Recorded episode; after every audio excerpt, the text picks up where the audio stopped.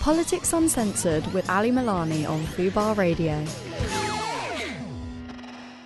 Hello, everybody. This is Ali Milani on Fubar Radio with Politics Uncensored. Another great episode for everybody this week. We've got a little bit of an international episode. Um, both guests from across the world, um, as well as uh, an MP here in the UK. Um, we're going to focus this week on the theme of India. Uh, and many of you will have heard or seen um, on the news uh, the rising tensions amongst communities in India, uh, particularly amongst uh, Hindu and Muslim communities. And while that may seem really, really far away, we have seen it come to our shores in the UK. If, if, if, if you take your mind back a couple of months, you will have seen, hopefully, you will have seen the headlines around um, tensions in Leicester um, and how that links all the way back um, to India. So what we're going to do is we're going to try and get some perspectives on what's actually going on, um, and and how that links back home here in the UK. Um, and so we're going to be joined by Muhammad Ali, an author and academic from India.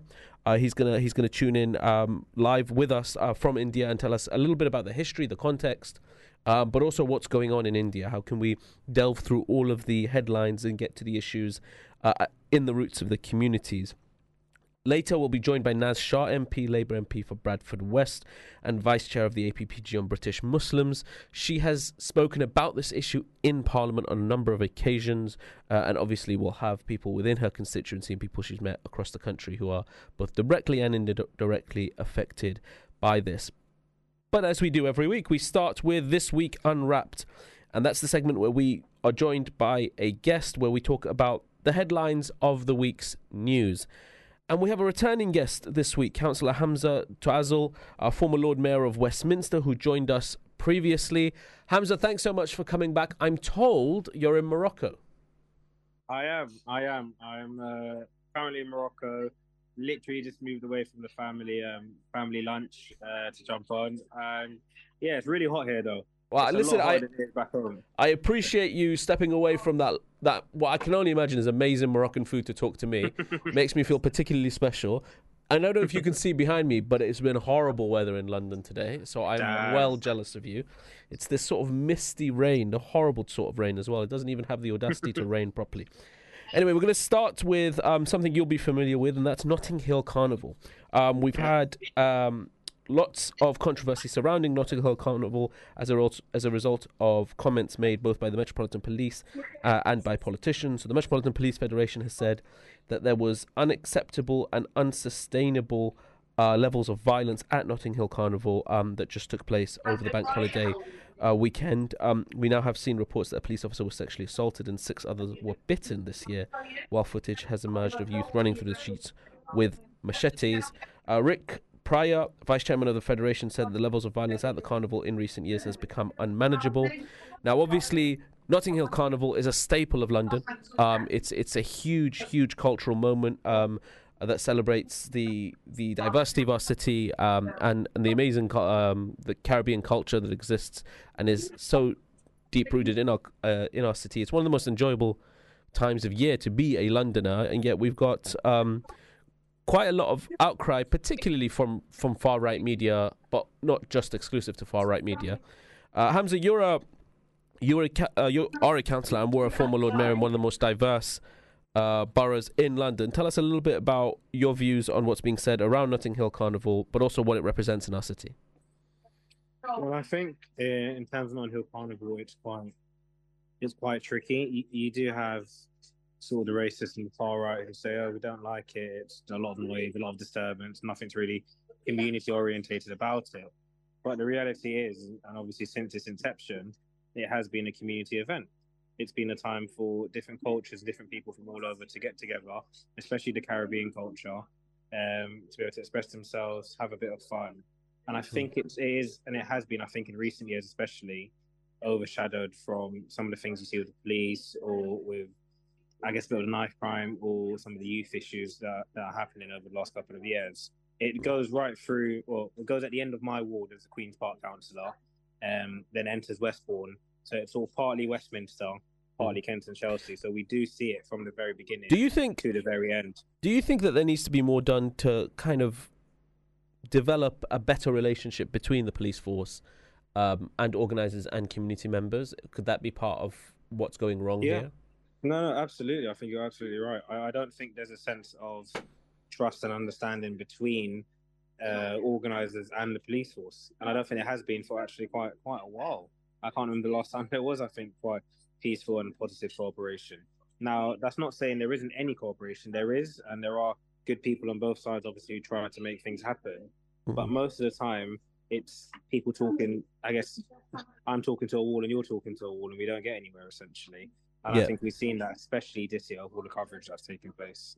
And so, lastly, on this issue, Susan Hall, who's the uh, Conservative uh, Party candidate for London Mayor at the next mayoral election, uh, has been heavily criticised for what uh, many viewers' offensive comments in regards to Notting Hill Carnival. She suggested that it should be moved. Um, there were there were controversies, reports around uh, her comments allegedly saying linking it to crime. Um, and obviously, that's seen huge outcry. The likes of David Lammy have spoken against it, and Labour MPs have written a letter. Um, how important do you think it is for a London mayoral candidate to understand just how important Carnival is in connecting different communities across the UK and in Well, London I- I think specifically? in- well, I think in terms of any mayoral candidate, they need to understand what London's really about. They need to understand what it actually means for the communities involved, what it means for the people who live in the area, what it means for the people who take part in the area. And unfortunately, and this is not me just saying it from a sort of political standpoint, but the comments that she makes or she has made in the past, and politicians like her, I don't know how much they really care about the community. I Mhm. don't know how much they really care about making a difference and making a change. And I think for them, they have a very black and white view of it, and it's literally let's stop the carnival. They Yeah, and I, I, I, it seems a little bit like um, it's just playing to um, a base that's become more and more toxic in our in our politics over the years because Mm. London Carnival brings people together regardless of party affiliation, right? It's it, it and it's not just Caribbean communities. Obviously, it's a celebration of Caribbean culture, but it's communities all across London that come together. Yeah, absolutely, and that's what that's what carnival has been. And so we've spoken about police. We're, we're gonna we're gonna carry on, and that's the next story, and that's that police officers found guilty of gross misconduct face automatic dismissal, while all staff who fa- who fail vetting can be sacked under government reforms of the disciplinary system. The measures are an attempt to restore the public's faith in policing in the wake of numerous controversies, including serving firearm officer Wayne Couzens being convicted of the kidnap, rape, and murder um, of Sarah Everard. Uh, Hamza, we're not going to spend too much time on this, but I just want to get your views on this. Obviously, after Sarah, the, the, the tragic case of Sarah Yeah. Everard, what was being said is all, all police officers should be vetted before they're allowed, at least, certainly firearms officers, but uh, before they're allowed to, to be officers. And that seems like the direction we're going in. What's your view on that? So I think I, I, it it tackles one uh, it tackles one side of the problem, but doesn't necessarily solve what what the issue is here. And the issue is that there is a culture within the police force, unfortunately, of this sort of racism, discrimination, of these. And I'm I don't want to say sort of predators, but there, there's people with serious issues who seem to go through all the vetting and come out on the other side as police officers are meant to protect us, are meant to serve us, are meant to help us out when we need them. So I don't think I think that's an easy I think that's an easy cop out to say once you've made a mistake, we're gonna get rid of you. Because then they've already made the mistake. So you sort of question what what the government's actually trying to do here and whether it's with uh I guess with good intentions or not. Yeah, and our final story here is on the theme of the show today. Uh, we're going to be having a number of guests joining us later to really unpick this. Um, but it's surrounding India. So, police in India are investigating a video that shows a school teacher telling her pupils to slap their seven year old Muslim classmate. The boy is filmed in tears as he's slapped, allegedly for getting his times tables wrong. The video went viral on social media and has triggered widespread dismay and condemnation. India's opposition leader Rahul Gandhi blamed the government for stoking religious intolerance. The incident happened on Thursday at private school in Uttar Pradesh, a northern state. Why are you hitting me so lightly? Hit him hard. Uh, the teacher is heard telling the children as the boy uh, stands crying. Um, you, I don't know if you've seen this. It's been all over TikTok and Twitter and, and, Mm. and other places. Uh, I don't want to talk about the incident specifically because often with these things you can't fact check, you can't verify. It's uh, you know it's a social media clip. But what we're doing is, I think what we want to do is use that clip as as a sort of a segue or a pivot into what is going on in India and these tensions between Muslim and Hindu communities uh, and the rise of Modi and the far right. Um, uh, what what what is your perspective on the rise of tensions between these communities in India, but also, as I said at the top of the show, it really is coming back home, as we saw in Leicester and other thing, and, and other places in the UK. Yeah, well, I I did see this um, particular thing on, on I say social media. I saw it on TikTok um, mm-hmm. a couple of times, and it was going around sort of with the little group chats and that sort of thing. Um, but I, I think it's a it's it's worrying, and I say that with sort of great concern because India is a sort of extremely polarized country at the moment. You do have Modi, you do have people who are against that sort of coexistence, and that, that has always, I, I, think, been the case for, for India um, since the British left. It has always been like that, and I'd even go as far to say it was purposefully left like that in order to, mm-hmm. to allow those divisions to occur. But what we see within India, um, with the splits in faiths, uh, the splits in that sort of community relations, it does bring it back home.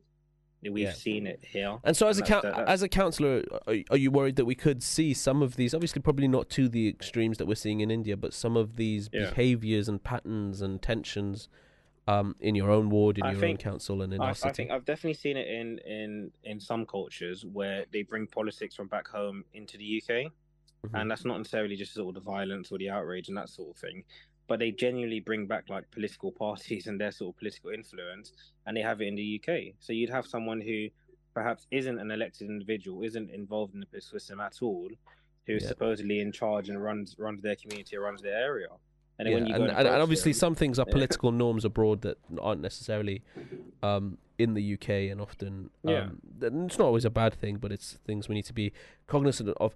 Hamza, I'm going to let you go back because I took you away from food, and I'm I, am i am feeling increasingly guilty every minute I've been taking you away from from the food. Sorry about the disturbance. No, no disturbance at all. Thank you for having us. Thank you for joining us uh, from Morocco. Much, I'm sure i will hear from you soon and send my salams to the family and enjoy Definitely. your time away. We're going to be staying on. That was Councillor Hamza Taouzzale, former Lord Mayor of Westminster, but we're going to be staying on the topic of India um, and the rising tensions between uh, Hindu and Muslim communities in India and what that means uh, for us in the UK and whether we could see that um, take place here. I'm going to start by playing you a clip. Uh, and that clip is by uh, a gentleman by the name of Subrahmanya Swamy, a leader of the BJP party. And he was recorded on Vice for a documentary saying this. I mean, there's 200 million Muslims living in India. That's the second no largest Muslim population in the world. Uh, and you're saying that wherever Muslims live, that's if Muslims become more than 30%, that country is in danger. That sounds like hatred. That sounds no. like language of hatred. It's easy to say hatred. I'm being kind to them by not letting them come to India. Article 14 of the Indian Constitution guarantees the right to equality, as you know, yeah. for all persons living in India. I can tell you that's a misinterpretation of Article 14. Article 14 guarantees equality of equals. I'll give you an example. Are all people not equal? All people are not equal.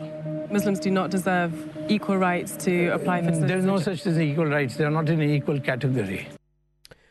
There you have a leader of the ruling BJP party uh, in India claiming that Muslims are not equals uh, and should not even be brought into the conversation around equality uh, of the law. Now, India, which has long had uh, a secular constitution prior uh, to the most recent years, um, is obviously under heavy scrutiny. And the reason it's under heavy scrutiny is one of two things. Largely, we have a quite large uh, Indian British population in the UK. We have a quite large Muslim uh, British population in the UK, and there's obviously crossover with Indian, Muslim, British uh, people here in the UK. But also, India is going to be uh, one of the biggest economic is now one of the biggest economic powers that exist in the world. We have seen uh, cabinet ministers uh, and even the prime minister talking about the importance of future trade deals with India. Well, we need to look at these trade deals and any future relationship based on the behaviors of the Indian government, uh, as we do with any government, and, and the morality around that. Now, there are around 200 million Muslims currently living in India, making it one of the largest Muslim populations anywhere in, a, in the world. But they are a minority in a predominantly Hindu country. And for decades, Muslim communities have faced discrimination in employment, education, and encountered barriers to achieving wealth and political power. However, this has heightened under the leadership of Prime Minister Narendra Modi and the ruling party, the BJP, who have pursued a Hindu nationalist agenda since their rise to power in 2014. Modi's re election in 2019 has seen the BJP push controversial policies to ignore Muslims' rights and disenfranchise millions of Muslims across India and has led to a rise in violence against Muslims all across India and across um, its states. Now, uh, one of the major first bits uh, of news that, that really hit our airwaves in the West was in 2019 in December. Narendra Modi signed a Citizenship Amendment Act which looked at fast tracking citizenship for Hindus, Sikhs, Buddhists, Jains, Parsis, and Christians to the exclusion of Muslims. And it was the first time that a religion was directly linked with citizenship. Um, in Indian law. Now, this was widely condemned. The UN Human Rights Council described the law as fundamentally discriminatory. And as a result, uh, we have seen rising uh, violence uh, across India. Now, joining us in a moment, we're going to be having Muhammad Ali, author and academic in India, who's currently writing a book on the issue. He's going to talk to us about Narendra Modi, the BJP, the anti Muslim mobs, and the rising violence and tensions across India. He's going to join us after this message. Fubar Radio presents Access All Areas. There was some, an interesting no show, I thought, in Harry Styles. Apparently, he didn't come because uh, both Olivia Wilde, his ex girlfriend, and Emily Ratajkowski, Emrata, uh, was, uh, was there too, and he was pictured kissing her recently in Japan. Um, Lucky cow. I, apparently, he avoided because best not to be around two women you've recently been with, I guess, if you're Harry Styles. See, if I'd have been there, I'd have said to both of them, piss off. Harry, let's go and have a gin and tonic. Politics Uncensored. So joining us now, we have Count Binface, an independent space warrior. I just wanted to quickly ask you one last question.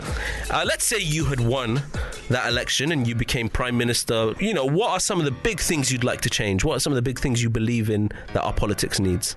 Well, why don't we talk about the old royal family. Uh, because, you know, I, I don't wish to uh, abolish them like some people do. No, no, no, no, no.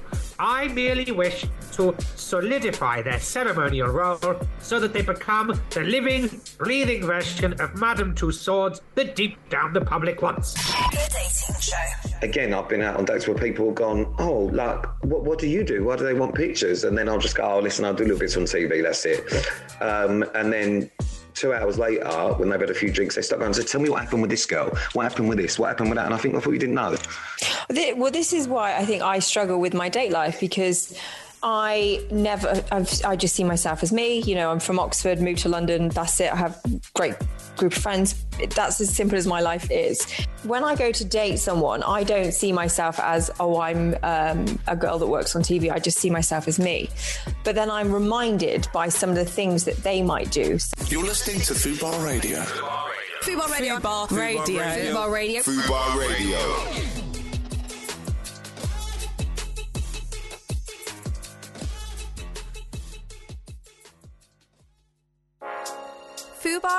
presents The Dating Show. So we have got the incredible Sunita. How does Sunita whittle down the people she wants to talk to to the people she doesn't? What's your criteria? Well, you've got to be an adult. Um, okay. That's always a good start. Always a good start. But when I'm an adult, not just like 18, you've got to be like not young enough to be my child.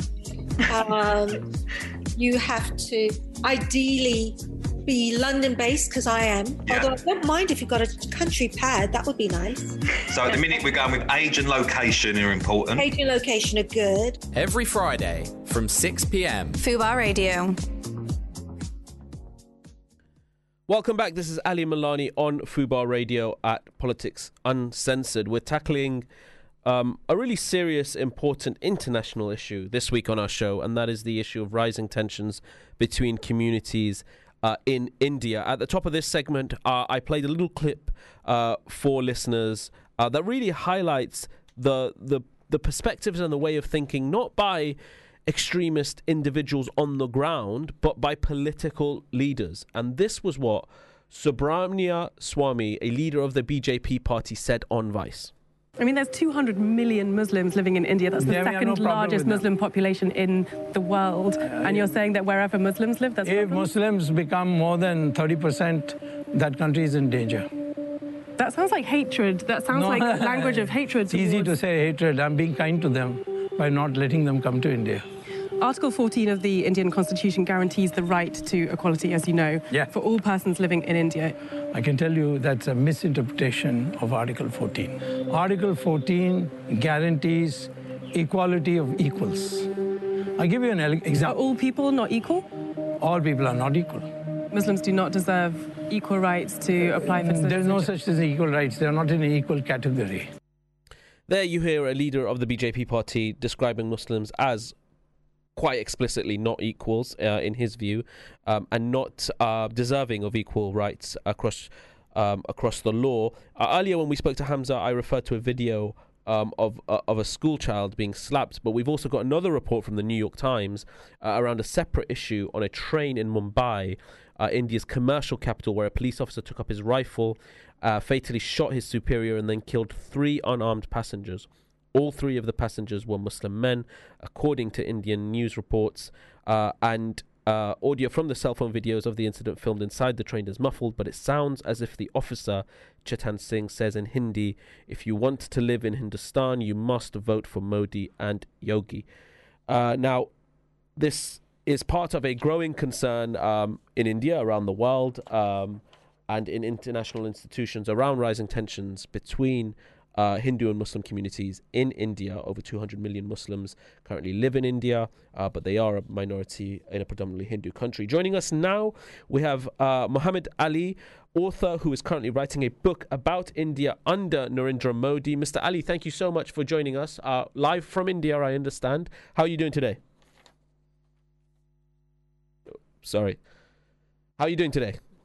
I'm good. I'm good. I'm good. How are you? Very well. Thank you so much uh, for joining us. I wondered, uh, we've been talking a little bit around uh, this rising tension uh, between what seems to be uh, Hindu nationalist far right uh, organizations and political parties and Muslim communities. Can you give our listeners who may not know the history of India or how we got to today a very brief sort of synopsis of how we have gotten to these rising tensions and to that to, to today? Well, Ali, it's I. I won't use the term tensions. You know, because tensions suggest that there is a reciprocity of animosity between two communities. You know, uh, this term describes the situation in India, say, 20 years ago. Right now, what we are seeing is it's one-sided attack on the rights of minorities, including Muslims, mostly mainly Muslims and Christians, in India, and uh, it's a one-sided attack.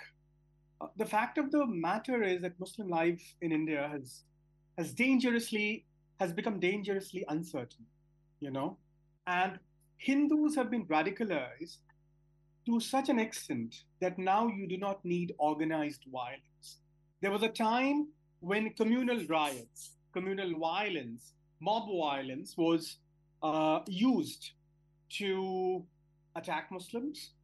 Um, and these mob violence would happen periodically, periodically. Um, say, uh, 2002 massacre of Muslims in Gujarat, when under the nose of, under the watch of uh, Prime Minister um, at that who was at that time chief minister of Gujarat, under right under his nose, and he has been accused of not doing anything. In fact, allowing the Hindu mob to kill, uh, you know, thousands of Muslims in his state. So there, there was a time when mob violence, like 2002, anti-Muslim violence, uh, would be used to polarize the population and win elections and uh, there is a, a, a um, um, you know, political scientist called Paul Brass who used the term as um, term of uh, uh, um, I mean he used communal violence as said saying that these are instruments of violence but right now what's happening is that you, you we don't need to organize. Uh, we don't need organized violence. Why? Because Hindus have been radicalized to such an extent that the very idea uh, of Muslims, they see the very idea of Muslims, the very idea of Christians as a threat to their culture, And let- as a and to Indian culture. If I can stop you on that on that idea of threat, because I want our listeners to get a good sense, because they're not in India, good, get a good sense of where this this threat idea is coming from. Um, from what we have seen in the research and in the data and the news reports here, uh, there is very much an idea and a fear that Muslims populations Ali, can you be a bit louder, please, uh, or should I use? Uh, mm, well, I can, I can tr- I can try and speak louder. Can you hear me okay like this? yeah. yeah. So basically, what I wanted to ask is: Is this threat a fear of Muslim populations growing at a high rate in India? The threat of fear against fear about Muslims. Yes. Yeah. See, the thing is that Hindus are being uh, okay. So as as you asked me, uh, you know, initially that to give you a sense of what's going on. So and I just wanted to uh, to come to that that you know Hindutva or or Hindu nationalism or Hindu majoritarianism uh, was to a very small degree in India's blood anyway, you know, right from partition uh, to say 20 years ago.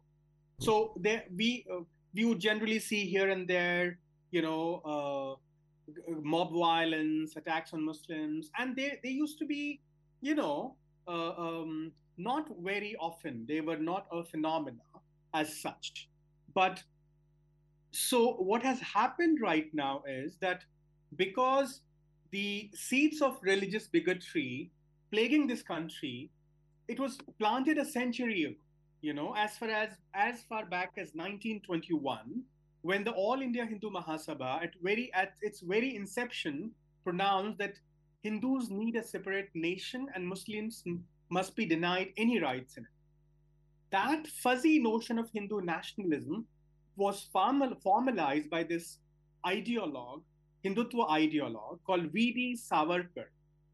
He, as an exclusivist and homogenizing doctrine called Hindutva, that is underpinned by an obsessive, visceral hatred of Muslims. Now, when partition happened in 1947, Muslims, a large number of Muslims went to migrated to Pakistan, and some of them, uh, some of the Muslims in India decided to stay, stay back.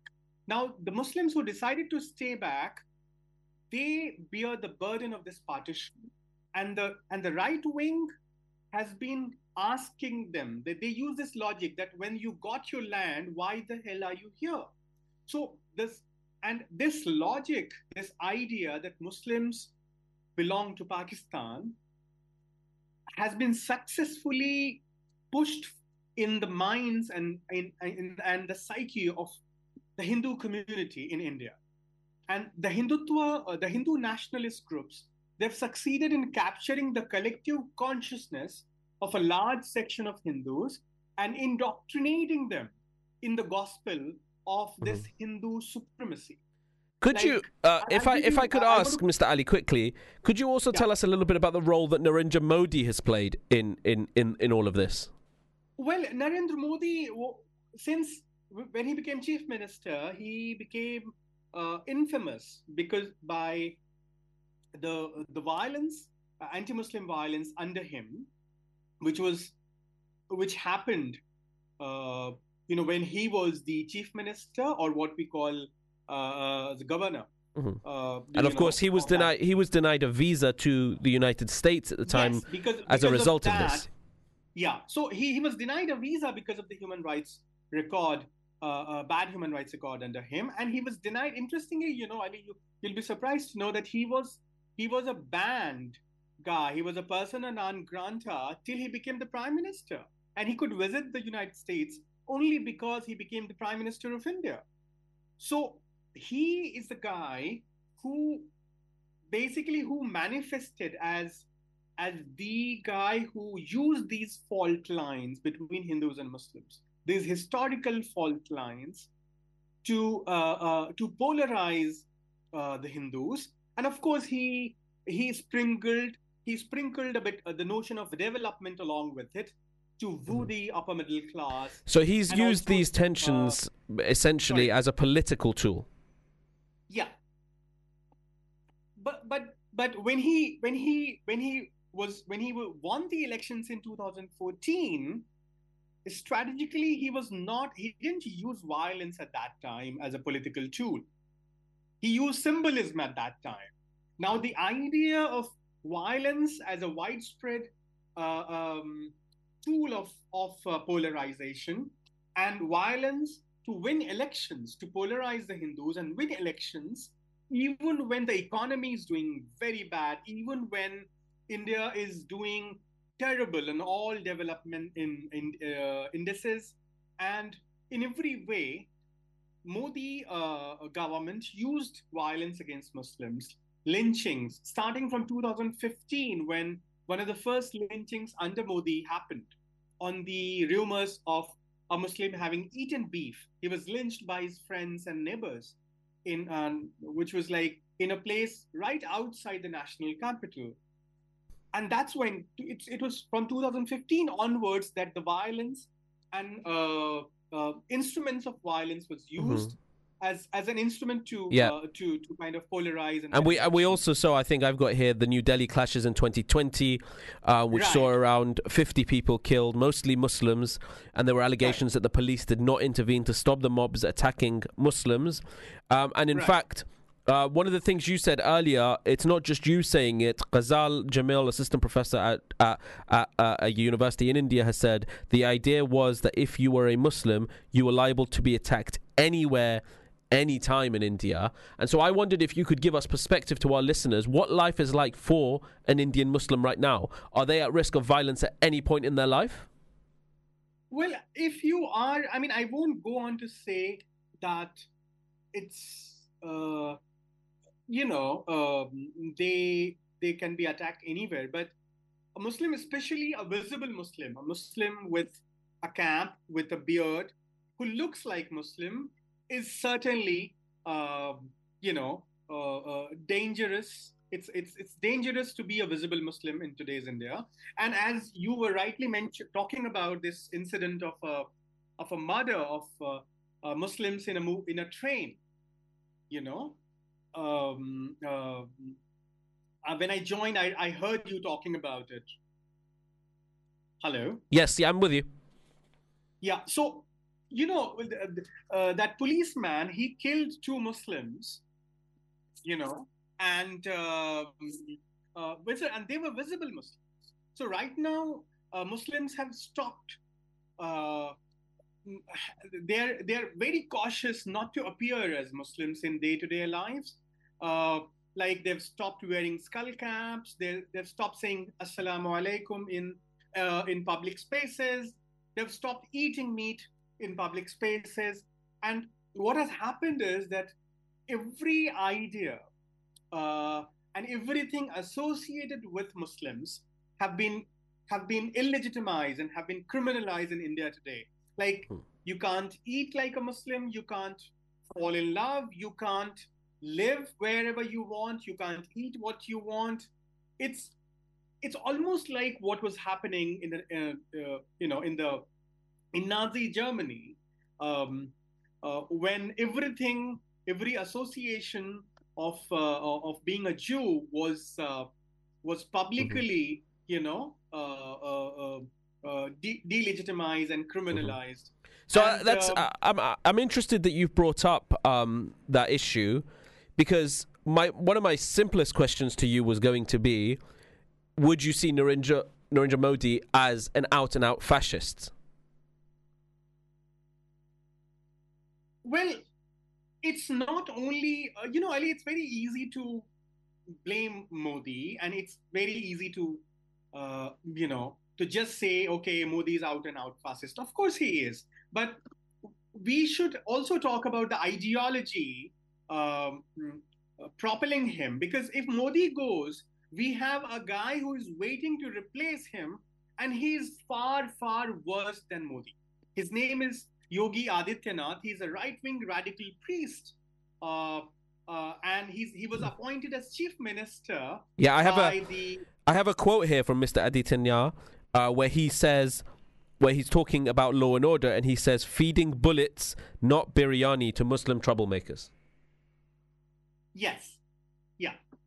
Exactly. So he he uses he's all he has told several times that Muslims should stop uh, should stop uh, asking for uh, rights on uh, you know mosques and uh, he has he has uh, like he has in all like in all ways and choices he has showed that he is a chief minister of Hindus. For Mhm. him, interests of Hinduism and Hindus comes first, and the rights of being a Muslim, rights of being a Muslim as an equal citizen of the country, and uh, guaranteed by the constitution Constitution of India comes later. hmm Mr. Ali, I just want to ask you. Uh, I, I, I think it's really important to touch this topic, and that is, I don't want to associate what is very clearly um, a wide-scale radicalization to all Hindus in India and thus around the world, uh, in, in any more than I would like as a Muslim to be associated, for example, with the behaviors of Saudi Arabia or other Muslim countries. Can you tell us a little bit about what sort of resistance there is in India by Hindu communities who may not be agreeing with what is being done by the government? Well, well, it's it's just a very small minority, uh, the so-called secular liberal left, uh, that has become a fringe right now. They, it's an echo chamber. They protest against the right-wing Hindutva. They protest against the uh, the Modi government's anti-Muslim policies.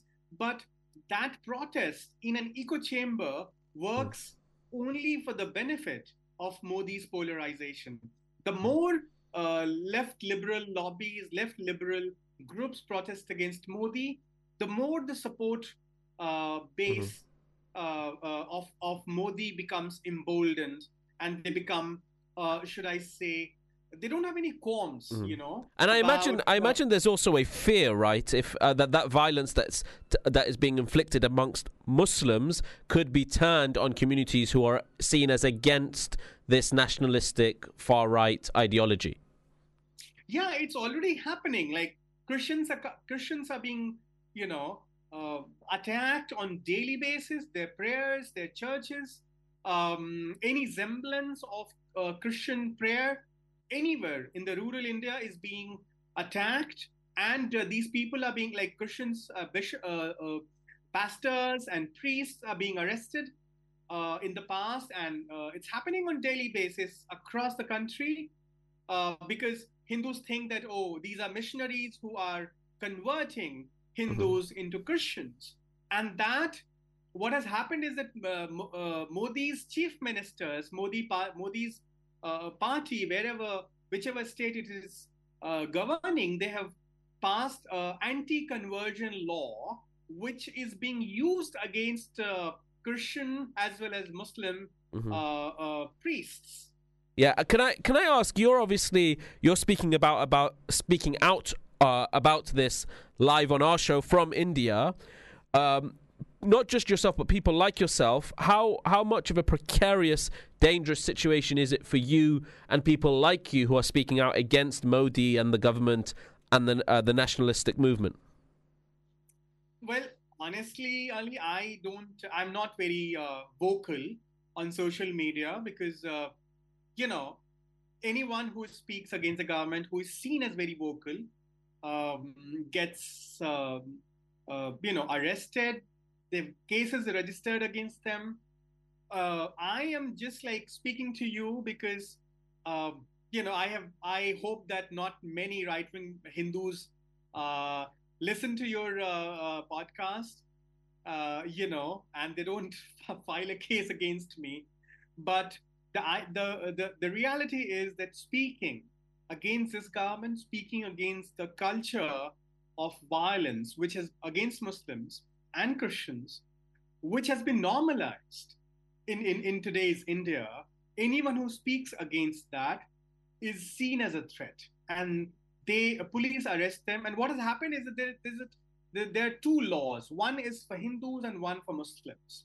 You know, uh, if a Hindu, right wing Hindu uh, goon who has killed Muslims, like innocent Muslims who burnt Muslims, um, uh, if uh, he has not been arrested yet, he is still there. He's online. He's talking to the media, but he has not been arrested.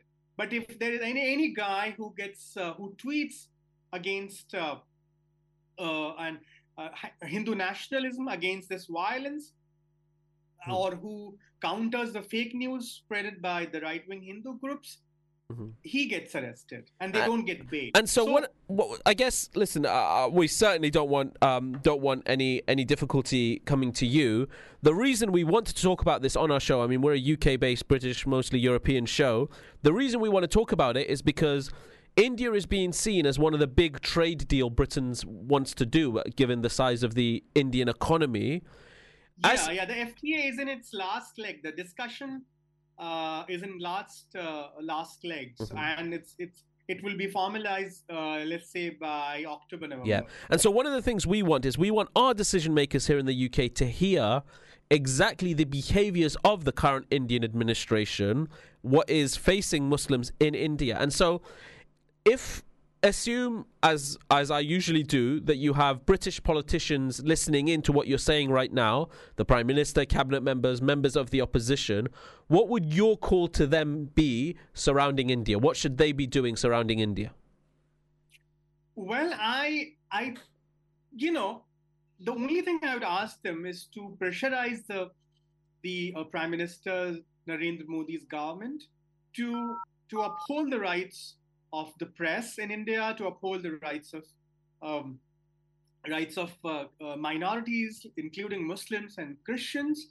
See, uh, as as a realist, I I also think that beyond a point, it doesn't matter because Modi government does not care that much about the foreign governments and foreign governments. incl- Let's let's take up uh, Biden administration. The Biden administration State Department's commission on on the uh, religious rights of minorities. It has been calling for last three four years to declare India as a country of particular concern when it comes to the religious rights of minorities, and it has been asking the State Department and the Biden administration to consider India as a country uh, uh, as similar to Saudi Arabia. But the Biden administration has been, you know, welcoming Modi with with pomp and show, as you can see. So I don't think much is going to change. But you know, answer to your question, I would certainly hope once the Labour Party comes in power, uh, they do exercise some kind of pressure on uh, Modi Mhm. government not to harass uh, Muslims and uh, and Christians and not to kill them. Yeah. You know. Well, I, I don't know how many, uh, like you mentioned earlier, I don't know how many far right sort of uh, people within the uh, Indian nationalist movement listen to the show, but I do know that people from the Labour Party certainly listen to this show, and I hope they've uh, heard you loud and clear. I Thank you so much, uh, Muhammad Ali. Very brave of you to speak. All the power to you for speaking out. Um, good luck with your book. That was Muhammad Ali, author who is currently writing a book about India under Narendra Modi. Uh, we're going to be joined by Naz Shah MP, Labour MP uh, for Bradford, after this message. Fubar Radio presents As Handsome as You Imagine. What did you have for breakfast that morning? Almost certainly a pie. For breakfast? Yeah, because we started really, really early, right? At the butcher's. Yeah. We started proper early. That's Yeah. like seven o'clock. I would have had at least six pies A day? a day. That is a lot of pies. No, no, because we sold them at the shop. That is a legitimate answer to the question who ate all the pies. Yeah. From 1 pm every Monday. Fubar Radio presents Harriet Rose. Amber Mark's here! As I was saying, the visuals on Love Be Right, it was kind of like Lady in the Water, like, you know, Yeah, that old yeah. painting. That was pretty crazy being in that pink plastic pool with like milk and like pink food dye and jello, I think. So to us, it looks really sexy, and then you're just sat in there like, what? It is was very this? cold. very cold and very gloopy. Yeah. Did you pee in the pool? No, I did not. I didn't. Promise me. I swear I didn't because there was the guy who was doing. He was holding the camera. I felt really bad. He was in the pool with me, so I didn't want to pee in the pool. Oh, so that's the only reason you didn't pee in the pool No, because there was another guy there. I didn't want to do that. To. He's suddenly like, oh, did someone put some warm water in Yeah. here? kind of a yellowy hue. Every Thursday Harriet Rose. from 4 p.m. Fubar Radio. Welcome back. This is Ali Milani on Fubar Radio, our Politics Uncensored. Um, we've been tackling a really quite difficult situation. We've just uh, heard from an author, Muhammad Ali, from live from India, as we discuss the level of violence. I think he quite rightly pulled me up on not using the word tensions. The level of violence facing um, particularly Muslim communities, but also Christians in India uh, at the hands uh, of a far right extremist uh, organizations. I said it during the interview, and I want to say it again. As with anything like this, whether we're talking about, you know, far right nationalist or organizations and political parties and mobs in India, or whether we talk about the Taliban in Afghanistan, um, or even extremist, uh, you know, European Christian uh, racist organizations in Europe, it's really important that we don't associate these extremists with the groups as a whole. Uh, and that's Hindus, uh, Hindu Indians, or Hindus across the world as a whole. They're no, uh, you know, these far right organizations are no more representative of them than the Taliban is of Muslims, uh, or or certain far right um, Nazi groups are of Christians uh, in the UK. And it's really important that our listeners remember that because some of the things we're talking about are very difficult um, and and haunting. And you heard Muhammad Ali when I spoke to him about the backlash that he receives, uh, or or is likely to receive, or could possibly receive as a result of speaking out. That we make those distinctions, that we don't fall into racist traps ourselves of homogenizing communities, um, whether that's in a specific country um, or here uh, at home. But we have been talking about the levels of violence, uh, the oppression, uh, and the systematic um, persecution uh, of Muslims in India as a result of uh, of far right extremist Hindu nationalist organizations and political parties. Um, and Muhammad Ali linked those directly to Narendra Modi and others. And he was careful to to to let us know that this is an ideology that has been spreading um, across India for many many years. The New York Times has done a number of pieces on this issue. Um, in two, uh, a few years ago, they they looked at the detention centers that were supposedly being built uh, to house what they uh, or what many believed was to be targeting Muslims. I mean, they spoke about foreigners, but the idea was that these detention centers were being built for Muslims. Um, these were denied by Narendra Modi, the prime minister. He called them lies, lies, lies. And yet, the New York Times was able to get on the ground and not only find these detention centers, but send footage of people working on them. You can find these videos online where even people working on the sites uh, were talking about building really high walls so people won't be able to get out. Le Monde, a French uh, newspaper, um, has has reported quite extensively on this issue, uh, and they have quote said that Hindu extremists are hunting down Muslims with impunity. Far right Hindu organizations begin have begun hunting down Muslim families, and a quote from a youth member of an organization called Vishva Hindu Parishad, which is an extremist group um, that has allegedly, according to Le Monde, been linked uh, to the same ideological family, uh, so not directly, but same ideological family as PM Modi. A, a quote from a youth member of this, that's quoted in Le Monde, stated that almost 100% of the violence against Muslims is justified. And as a result of this, this rising uh, hatred towards Muslims and this radicalization, anti Muslim mobs have become so common that the Indian Supreme Court has themselves warned that they may become the new normal. That's the Indian Supreme Court claiming that anti Muslim mobs may become the new normal across India. Now we've spoken about a number of different cases. Uh, one was a, a a teacher that you may have seen on TikTok and Twitter and Instagram. I I'm supposed to say X now, not Twitter.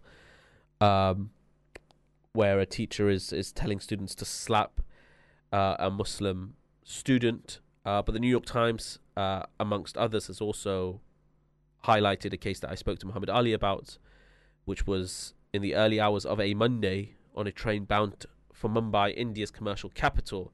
A police officer took up his service rifle, fatally shot his superior, and then killed three unarmed passengers. All three of the passengers were reportedly Muslim men, according to Indian news reports.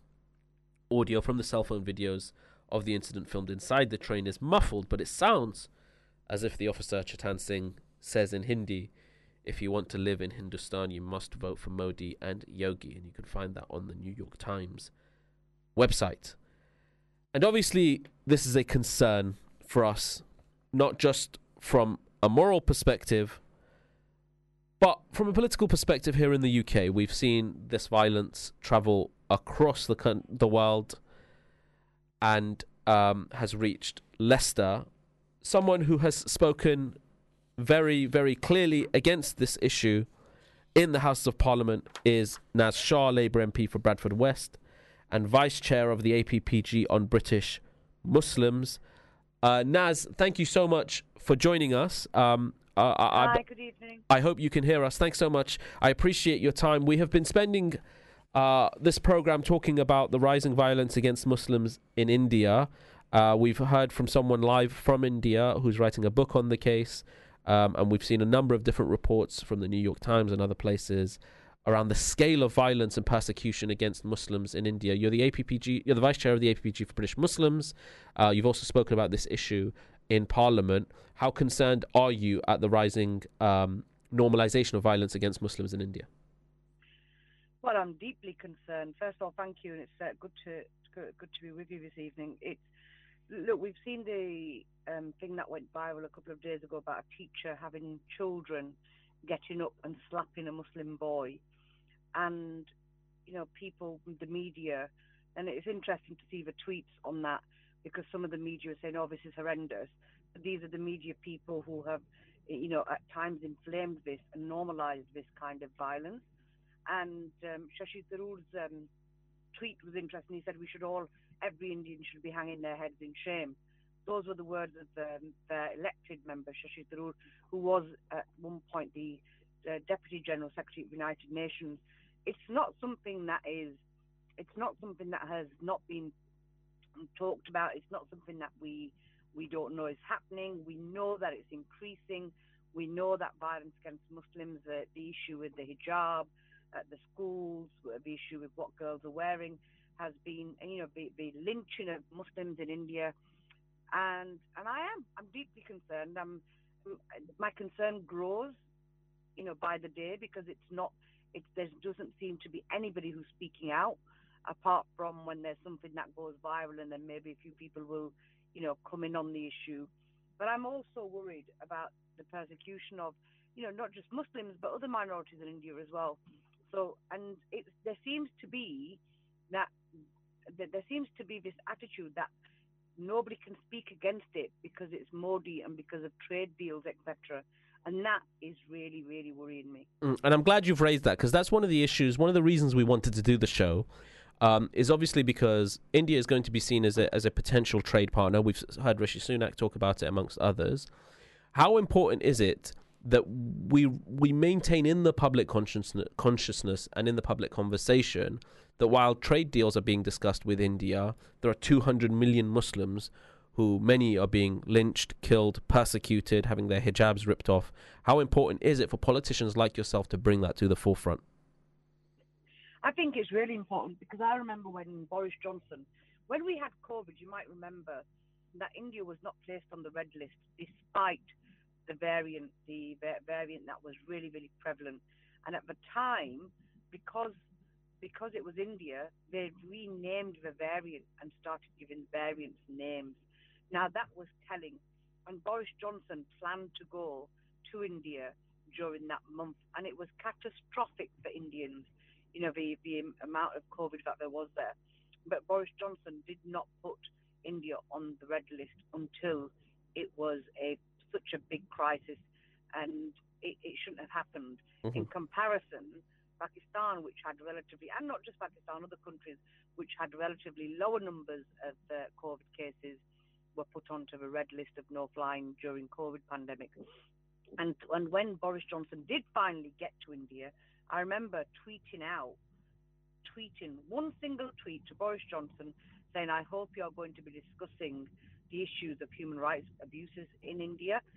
And I had uh, Ali, I had um, uh, they had panel interviews with people dissecting who Naz Shah was. That because I was of Pakistani heritage, somehow I was, you know, a Pakistani uh, stooge or whatever, whatever they were. Yeah. But I, I was my um, the abuse that I got on Twitter after that one single tweet. And the truth is that politicians, we as politicians, whichever country, whichever country it is, we need to be holding them to account because if we are making trade deals with countries, they should be sharing the same values as us, and they should be sharing our, you know, they should be sharing or at least aiming towards having a country which does not persecute minorities Yeah. and which has equality. And that clearly isn't the case with India.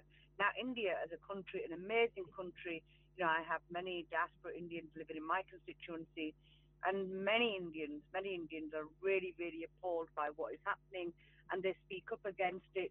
Um, but this whole BJP kind of narrative is very, very worrying. And I, and I wish India all the best in terms of economic prosperity. It's a very, very important country. We have a, we should absolutely be developing really, really strong ties with India and countries that we can trade with, and we can, you know, we have Yeah. Indians who come here who work in the NHS, who work. So that's the Yeah. crucial component of our relationship. But if I, of course, it's also I, thi- cannot be at the expense of human rights violations. I- I- exactly, and I think it, you know one of the reasons it's important to speak about is also because trade de- negotiations and deals are moments in which you can influence other countries.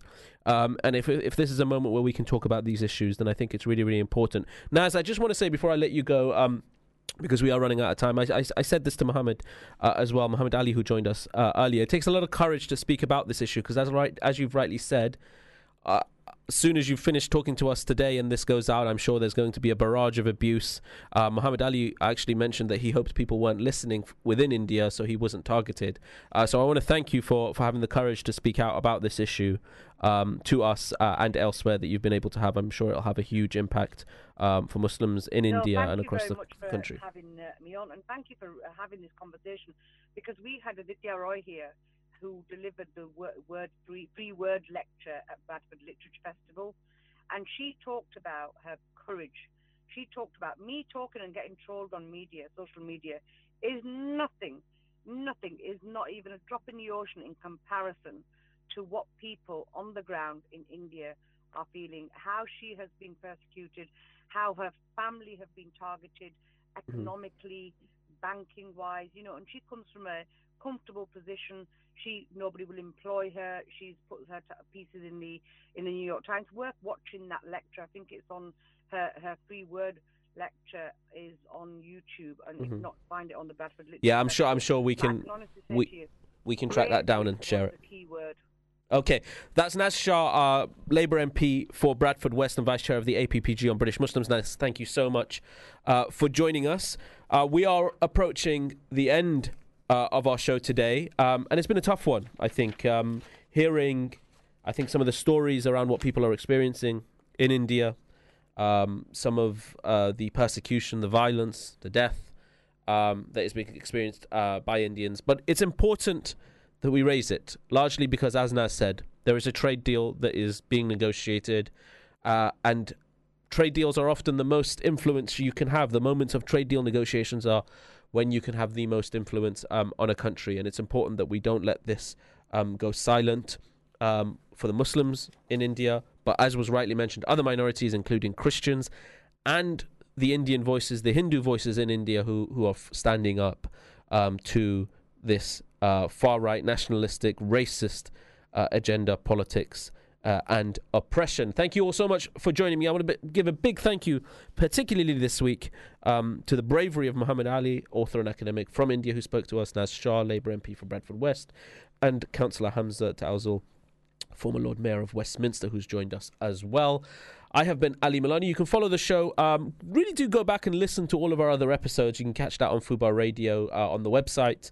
Um, follow Fubar Radio on all the social media channels. We've done a host of really, really important issues, um, like today, everything from policing uh, to the NHS um, to the Labour Party and the Conservative Party. I even had Lord Buckethead on once. Um, that was an experience. Um, so you can go back and listen to all those episodes on Instagram. We're at Politics Fubar, same on Twitter slash X. You can catch me on Twitter at Ali Milani UK and on Instagram. I will see you all next week. Salams.